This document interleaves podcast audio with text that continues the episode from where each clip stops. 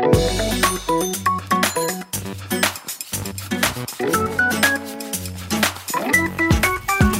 Opnieuw welkom bij Iedereen Flandrien, de podcast rond het project waarin we van wieleramateurs echte Flandriëns willen maken in tien weken tijd. Niet met loze aanmoedigingen van mij, maar wel door de tips en tricks van de juiste mensen, coaches Jolien Doren en Thibaut Nijs en onze experts Christophe de Kegel en Servaas Benjé. Die laatste schuift vandaag opnieuw aan om zijn tweede expertiseveld bloot te geven in deze podcastproductie van het Nieuwsblad in samenwerking met onze partners Skoda, Cofidis en Primus.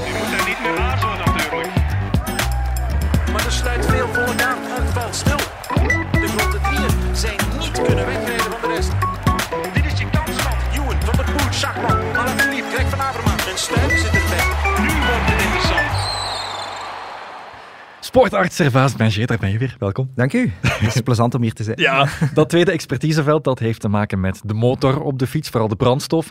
Ehm, hoe eet je als een wielrenner? Of eerder, hoe zorg je dat je lichaam de sport zal aankunnen? En meer, hoe zorg je ervoor dat je bijvoorbeeld vervelende blessures vermijdt? Daarover hebben we het vandaag. Ja, zeer interessant. Zeg maar gerust passie in plaats van expertise. oké. Vergt het grote aanpassingen als amateur, ja, als iemand die nog nooit gefietst heeft bijvoorbeeld, naar... Eigenlijk, zou het niet mogen. Eigenlijk zou het niet mogen. Waarom? Omdat voor mij het ganse voedingsverhaal een soort piramide is. En we beginnen, onze basis van onze piramide is gezonde voeding. Eh, en of je nu wielrenner bent, of hockeyer bent, of whatever sport doet, of gewoon eh, gezond, of, of gewoon leeft eigenlijk, uw, uw basispalet is gezonde voeding. En de tweede laag op die piramide is dan de specifieke sportsvoeding. Dus daar, hebben we, daar zien we inderdaad dat bepaalde sporten bepaalde voedingsstrategieën vragen. Maar dat moet de tweede laag zijn. Als die eerste laag niet goed zit, ja, dan maakt het niet uit wat je doet in die tweede laag. Dan, als, als ik eh, alleen maar pizza eet, eh, bijvoorbeeld, om, om nu een voorbeeld te geven, ja, dan maakt het niet uit dat ik de juiste jelletjes op Ja, het juiste het moment, dan eh, gaat niet veel prestatiewinst of niet veel, mij niet veel sneller maken op de fiets. Dus we moeten die basis goed zetten. Eerst moet die basis goed, gezonde voeding. Dan de- twee is de voedingsspecifieke strategie. Ja. En pas dan zitten we in de, in de wereld van eventueel supplementen. Is dat belangrijk? En, en dan pas moeten we de topjes eh, erop gaan leggen. Voilà, de basis is direct gegeven. Voor wie helemaal mee wil zijn, aangepaste voedingsschema's wil krijgen, bijvoorbeeld, die hoeft zich maar in te schrijven voor het Iedereen Flandrien project via de website van het Nieuwsblad. Daar zit je dus niet alleen, we zitten al aan duizenden deelnemers. Inschrijven doe je via www.nieuwsblad.be slash Iedereen Flandrien.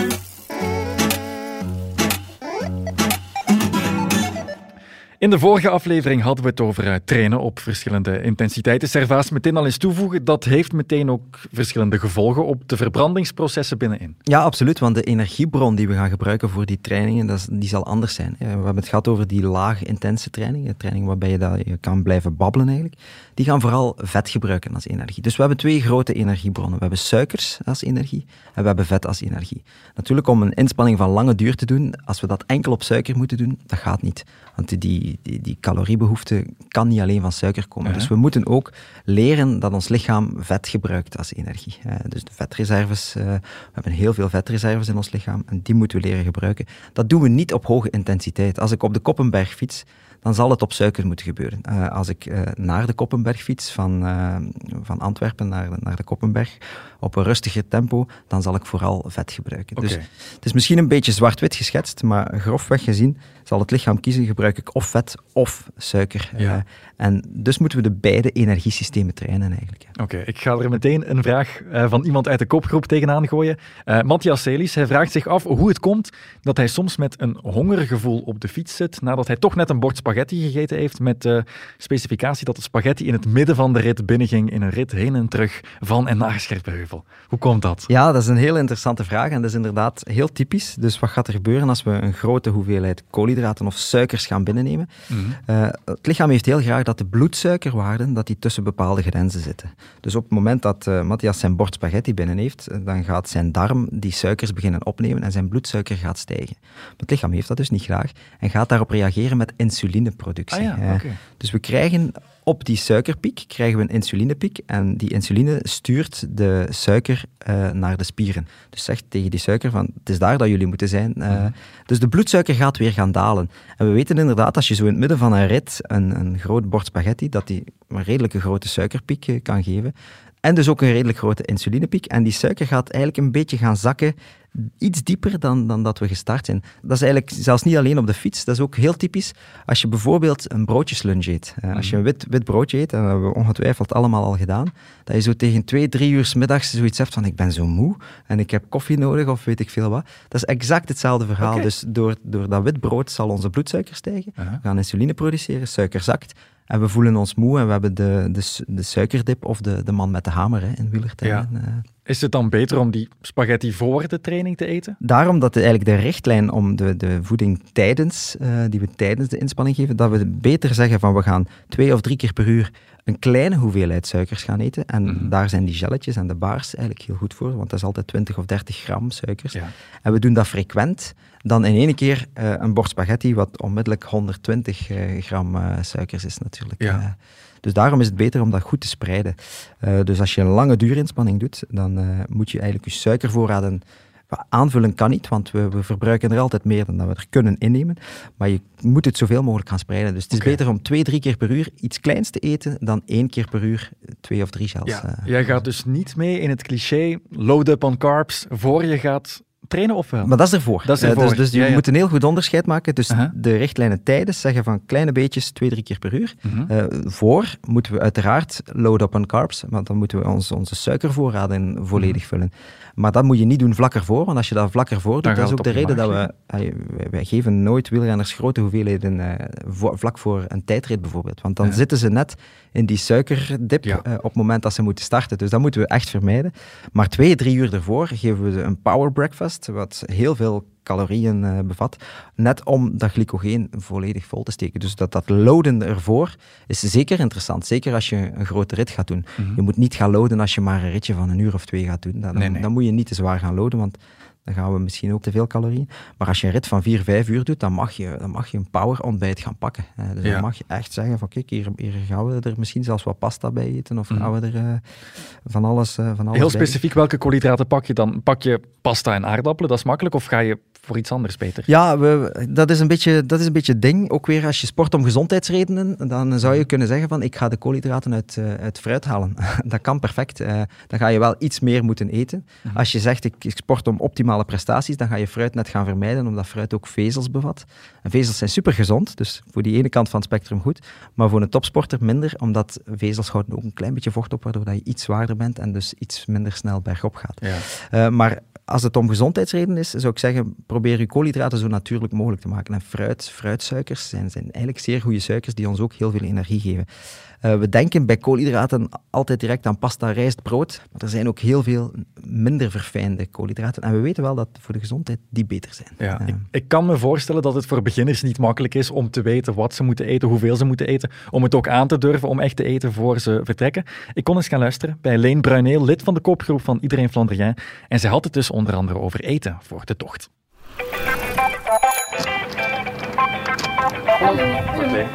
Eh, ik ben Leen. Ehm, ik werk voor de gemeente Zulte. Ik ben deskundige cultuur. Ik ben net 29 geworden. Ehm, ik doe nu mee aan het project Iedereen Flandrien. ehm, waarbij dat ik nu ondertussen eh, bijna een jaar op de fiets zit. Het project nu, is dat een, confrontatie met nieuwe ideeën of foute gewoontes afleren of zo? Eh, ja, vooral omdat je toch meer op voeding let, waar dat je eh, anders de aperootjes en de, de kaasjes in mijn geval dan toch wel eh, de revue passeren. Probeer ik toch wel om te gaan met de tips van welke voeding wel, welke voeding niet. Ehm, dus dat merk ik wel. Dat ik soms etentjes met vrienden of, of uitstapjes met vrienden toch liever links laat liggen om te focussen op mijn trainingsschema. Die voeding plannen dan heel exact. Hoe, hoe gebeurt dat? Wat eet je voor je begint aan een lange tocht bijvoorbeeld of aan een lange training? Ehm, soms te weinig, dat geef ik eerlijk toe. Ik ben zelf niet zo'n eh, zo'n eter dan voordat ik net vertrek met een volle maag. Ehm, maar mijn standaard bij vertrek is toch wel eh, een banaan voor lange ritten. Enkel een banaan? Enkel een banaan, maar eh, ik zorg wel dat er in mijn bidon een poedertje zit en dat ik toch wel zeker eh, één of twee repen op zak heb, mocht ik gewoon een hongertje krijgen. Ehm, ik snap het wel dat dat heel moeilijk is. Ehm, heb je het al geprobeerd om, om bijvoorbeeld grotere maaltijden te eten voor je vertrekt? Ja, nee, ik zorg ook gewoon dat het evenwichtig is. Als ik 's ochtends stevig ontbeten heb met bijvoorbeeld wat gavermout en een plantaardig yoghurt eh, en ik vertrek één of twee uur daarna, dan eet ik nog wel een banaan. Maar ik zorg gewoon dat het meer gespreid is over de dag dan. Dat ik wel voldoende binnen heb over de hele dag, maar daarom niet per se net voor de rit. Eet geen vlees of geen vis, dus ik weet niet of dat, dat erin zit. Ja, eigenlijk op aanraden van Servaas Benjé heb ik uh, op Netflix um, de reportage gekeken over de Game Changers, waarin dat... Um, ook wel topsporters eigenlijk gaan kijken naar een uh, vegan dieet in plaats van een vegetarisch of een vleesvoedingsschema. Uh, en dat is toch ook wel iets waar ik mee bezig ben, om dan misschien naarmate dat het vordert toch misschien wel iets meer in te zetten op vegan dan nog dierlijke producten, bijvoorbeeld melk of kaas, te gaan nuttigen. Opnieuw een paar dingen die blijven hangen. Servaas, eerst en vooral, wat mij het meest opviel, enkel een banaan voor de rit. Eten dat op je maag gaat liggen is uiteraard niet aangenaam. Ja. Uh, is een banaan voldoende? Wel, ze heeft ook vermeld dat ze een ontbijt eten. Ja. Uh, en, en eigenlijk is die ontbijtmaaltijd veel belangrijker. En ik zeg het, plan die twee, drie uurtjes voor je vertrek, eet dan een goede maaltijd. De basis van de piramide. Waarom? Als je die twee, drie uur hebt, dan heeft je maag tijd om leeg te zijn tegen dat je met een volle maag gaat fietsen. Dat is, dat is heel moeilijk. Uh. En dan, dan is het eigenlijk zaak van je, je suikers te gaan spreiden. Als zij dan een training doet van een uurtje, dan kan zij dat perfect op één banaan doen. Okay. Als zij een training zou doen van drie, vier uur, gaat ze een paar bananen meer moeten meepakken natuurlijk. Hè. Want moet ongeveer rekenen, een banaan komt over, ongeveer overeen met een gelletje. Uh, ja. en dat is ongeveer een 30 gram koolhydraten. En we moeten mikken om, om tijdens inspanningen langer dan twee uur, om toch minimum 60 gram koolhydraten per uur binnen te hebben. Als je die intensiteit wil, uh, wil houden. Uh, want anders ga je de man met de hamer tegenkomen. En natuurlijk, hoe beter uw basisconditie, dus hoe beter uw vetverbranding getraind is, hoe, hoe later dat je die man met de hamer gaat tegenkomen, Uh-huh. hoe minder goed die getraind is, hoe sneller dat je die, uh, Oké. Die kan tegen. Dat is duidelijk. Ze noemde je naam ook. En uh, een tip die Ja. jij haar hebt gegeven om anders te gaan eten. Um, want ze eet dus geen vlees en vis. Zijn dat voedingsproducten die makkelijk of moeilijk te vervangen zijn? Wel, dat is inderdaad, want zij is bij ons langsgekomen op het, uh, op het centrum voor die testing uh, zo te doen. En daar heb ik haar inderdaad gezegd van, ik zeg, het kan perfect, je kan perfect atleet worden zonder, zonder vlees te eten. Maar we zien bij, bij vegetarische atleten zien we wel een aantal problemen. Soms zien we soms ijzertekort. Waarom is dat? Omdat ijzer uit groenten iets minder goed opgenomen wordt dan ijzer uit dierlijke producten. vitamine B12 is bijvoorbeeld ook zo eentje om te monitoren. Dus, maar daar hebben we, hebben we van moeder natuur een fantastische fantastische vervanger gekregen, namelijk de peulvruchten. Mhm. En dat is een beetje een onderschatte groentesoort bij ons in de streken, maar ik heb het dan over de erwten, de, de linzen, de, de kikkererwten, de, de edamame-boontjes, de sojabonen, die, die perfecte combinatie voor, voor goede voeding zijn voor wielrenners. Namelijk, zij geven heel veel koolhydraten, dus zij geven effectief energie, maar geven ook nog heel veel eiwitten en geven de juiste micronutriënten, zoals ijzer en B12 en zo. Dus, uh, en wij, we zetten, die liggen niet vaak op ons bord hier in Vlaanderen. We hebben die cultuur precies niet zo. Uh. Maar het, zou, het, is wel goed en gezond om die af en toe op je bord te leggen. Ja. Ja. Wat mij ook heel erg opviel, is dat ze afspraakjes en etentjes met vrienden laat liggen voor de sport. Is dat nodig als amateur? Dat is zeker niet nodig, al snap ik het en al begrijp ik het wel. Het is natuurlijk, hoe belangrijk vind je dat doel om, om effectief goed te presteren. Maar ik zou blijven zoeken naar balans daarin. Hè. Ik denk, als je op het moment dat je te fanatiek met je sport alleen gaat bezig zijn en je sociaal leven er begint onder te lijden, dat is, dat is iets om, om te bewaken. Ja, ik heb het altijd over balans. Ik denk, heel fanatiek gedrag is, is, moet je proberen altijd te vermijden. Pas op, ik, uh, ik heb ook een etentje afgezegd uh, volgende week zaterdag, omdat ik uh, een sportief doel heb de dag erachter. Dus ik doe het ook. maar ik ga eerlijk zijn, heel vaak geniet ik nog ja. van de sociale dingen. Het mag dus wel. Ik blijf, het mag ja, wel. tuurlijk. Ik zeg, het is voor gezondheidsredenen. ja, ja. uh, ik denk ook niet dat Wout van Aert zal gaan eten de dag voordat er een belangrijke koers moet rijden. Uh, maar uh, ja, laat ons, laat ons de, de, reden waarom we sporten om gezonder te zijn ja.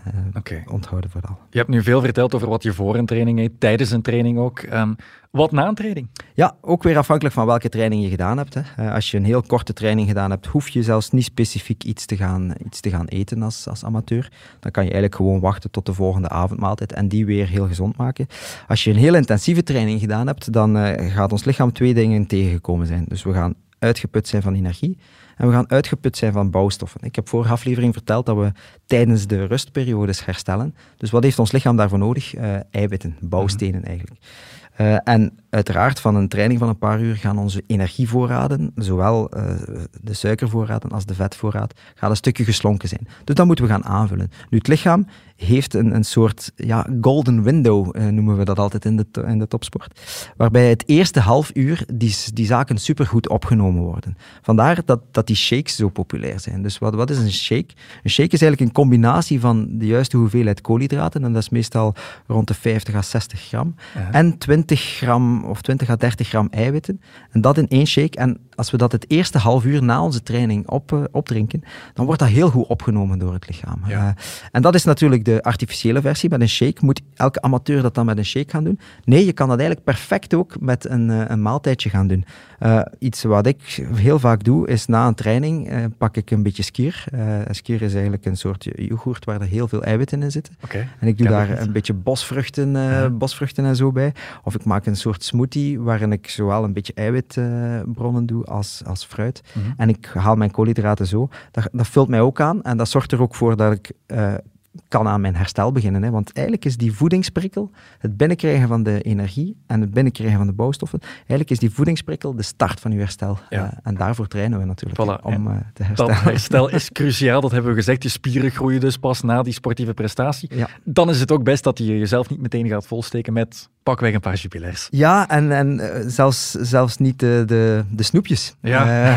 Want het is een heel populaire periode geweest waarin dat we dachten dat we moesten snoepjes gaan eten na een training, omdat dat onze suikers ging aanvullen. Maar dus, de su- dus het soort suiker dat in snoepjes zit, is fructose. En wat we eigenlijk vooral nodig hebben, is, eh, is, is de glucose. Ja. Dus eh, de, die snoepjes, ja, dat is toch ook niet het ideale. Pas op, het is wel lekker. Hè. Eh, met Ja, momenten ja, doe ik het ook hoor.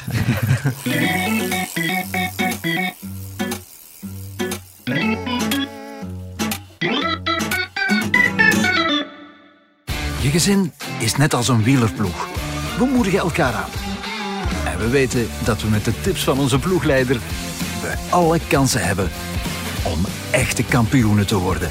Skoda, supporter van de grootste fietsfamilie.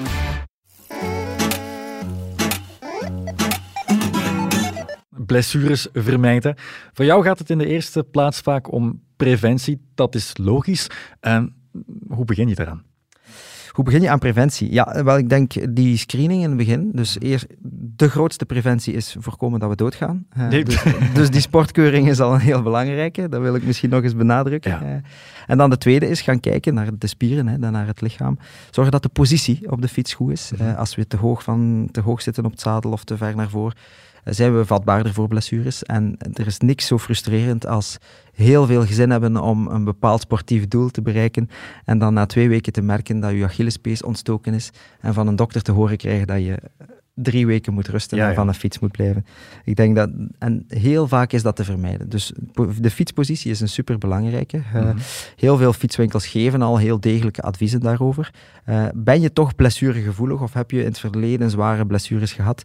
Denk ik is het altijd raadzaam om eens met een professional die gespecialiseerd is in die fietspositionering, toch eens te gaan kijken van, ja, ik ben heel vatbaar aan mijn Achillespezen bijvoorbeeld, wat kan ik doen? Daar zijn mensen die daar heel veel kennis over hebben, vind ik toch belangrijk. Ook vooral rugpijn, eh, nekpijn, dat zijn eh, zaken die, eh, die belangrijk zijn. Dus de fietspositie. Dan uiteraard die, die screening om te kijken welke onevenwichten Ja, zijn er. En die onevenwichten dan ook actief gaan wegwerken. Als we zien dat er zwakke buikspieren zijn, Mhm. ben je vatbaarder voor lage rugpijn, ben je vatbaarder om nekpijn en zo te ontwikkelen. Ja, maak dan een trainingsschemaatje om die buikspieren ook te trainen. Wat een heel laagdrempelige vorm van, van training naast de fiets is, is voor mij de 7-minute workout. Dat is eigenlijk een, een, een workout van 7 minuten. En als je dat gewoon googelt, vind je daar de full body version. En dat zijn eigenlijk 12 oefeningen Mhm. die we allemaal voor 30 seconden gaan doen. Dan gaan we 10 seconden rusten en dan gaan we de volgende oefening doen. En als je zo 12 oefeningen doet op 30 seconden met 10 seconden rust, kom je uit op 7 minuten.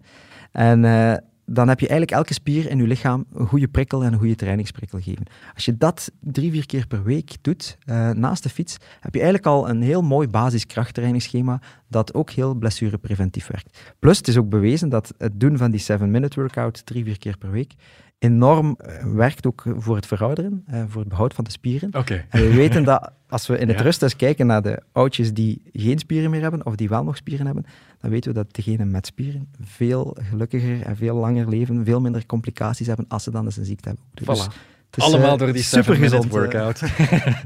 Ehm, hoe bereid je je lichaam nu voor op zo'n een, een lange tocht? Hoe warm je je lichaam op? Want je ziet dan ehm, voor een tijdrit in de Tour de France je Stefan Kung of Primoz Roglic ehm, opwarmen op de rollen. Doet een amateur best hetzelfde of doet hij iets anders? Hoeft het niet zo... Mhm. Ja, dus voor een, voor een lange rit, een rit in lijn zoals we zeggen, eh, doen we dat niet. Eh, dus als we op 8 mei de Ronde van Vlaanderen gaan rijden, is het in principe niet nodig om op te warmen. Dan gaan we de eerste 5 kilometer gewoon heel rustig rijden en eh, ons Mhm. Ja. lichaam op die manier opwarmen. Wat de, de opwarming van zo'n tijdrit doet, is eigenlijk specifiek de energiesystemen gaan, gaan prikkelen. Dus zo'n opwarming van, van een tijdrijder voor, voor een tijdrit gebeurt meestal op de rollen. Eh, waarom? Omdat dan kunnen we de omstandigheden heel goed controleren. En wat gaan we dan doen? Dan gaan we eerst even gewoon de basis, eh, alles, alles een beetje in gang steken. En dan gaan we specifieke prikkels geven. Dan zie je dat ze soms van die sprintjes doen. Dat is om de hoogste intensiteit even een paar seconden op te gaan zoeken. Dan zie je dat ze even een minuutje eh, heel hoge omwentelingen doen. Dus we gaan elk stukje eh, lichaamsbeweging dat ze gaan nodig hebben in die, in die rit eigenlijk gaan nabootsen. Eh, En dat is de reden waarom, we, waarom dat we het voor een tijdrit wel doen. Eh, want voor een tijdrit, ja, dat is koud starten anders. Hè. En daar is natuurlijk elke seconde belangrijk. Bij zo'n rit in lijn is dat minder belangrijk, omdat je die eerste kilometers kan gebruiken om je lichaam, eh, je lichaam op te warmen. Oké, zo zijn we bijna van start naar finish gegaan. Doe je achteraf nog een soort cooling-down sessie? Je kan eh, zeker een beetje uitfietsen. Ik denk dat dat altijd zinvol is. En wat is uitfietsen? Dat is gewoon op heel lage hartslag nog 5 à 10 minuutjes uitfietsen. Zeker als je training heel intensief geweest was. Als je er een paar sprintjes en zo tussen getrokken hebt, dan ga je een beetje melkzuur opgestapeld hebben. Het is goed om dat, om dat een beetje los te fietsen. Eh, je kan ook een beetje stretchen. Eh, nu, er is heel veel discussie over is stretching nu nodig bij, bij wielrenners, al dan niet. De, een beetje de gouden regel is stretchen voor eh, een wielerwedstrijd is eigenlijk niet nodig. Integendeel, zou zelfs slechter zijn. Waarom? Omdat we net die stijfheid van de pezen nodig hebben voor een optimale krachtoverbrenging. Oké. Eh, dus stretchen voor een wedstrijd doen we niet. Stretchen na een wedstrijd en uw lenigheid doen toenemen. Zeker omdat er bepaalde spiergroepen, als je alleen maar fietst en geen andere sporten doet, ja, dan heb je wel kans op verkorte hamstrings. eh, en van die. Dus dan is het wel zinvol om die na een, een trainingssessie een keer, een keer goed eh, en bewust uit te stretchen. En dus niet stretchen voor je begint. Dat is voor mij Ja. nieuwe informatie, dus ik ben er blij mee. Dat is, eh, Voor we de eh, finishstreep helemaal over kunnen gaan, eh, hebben wij nog jouw eh, gouden tip nodig binnen dit onderwerp. Servaas, wat heb je in je hoofd?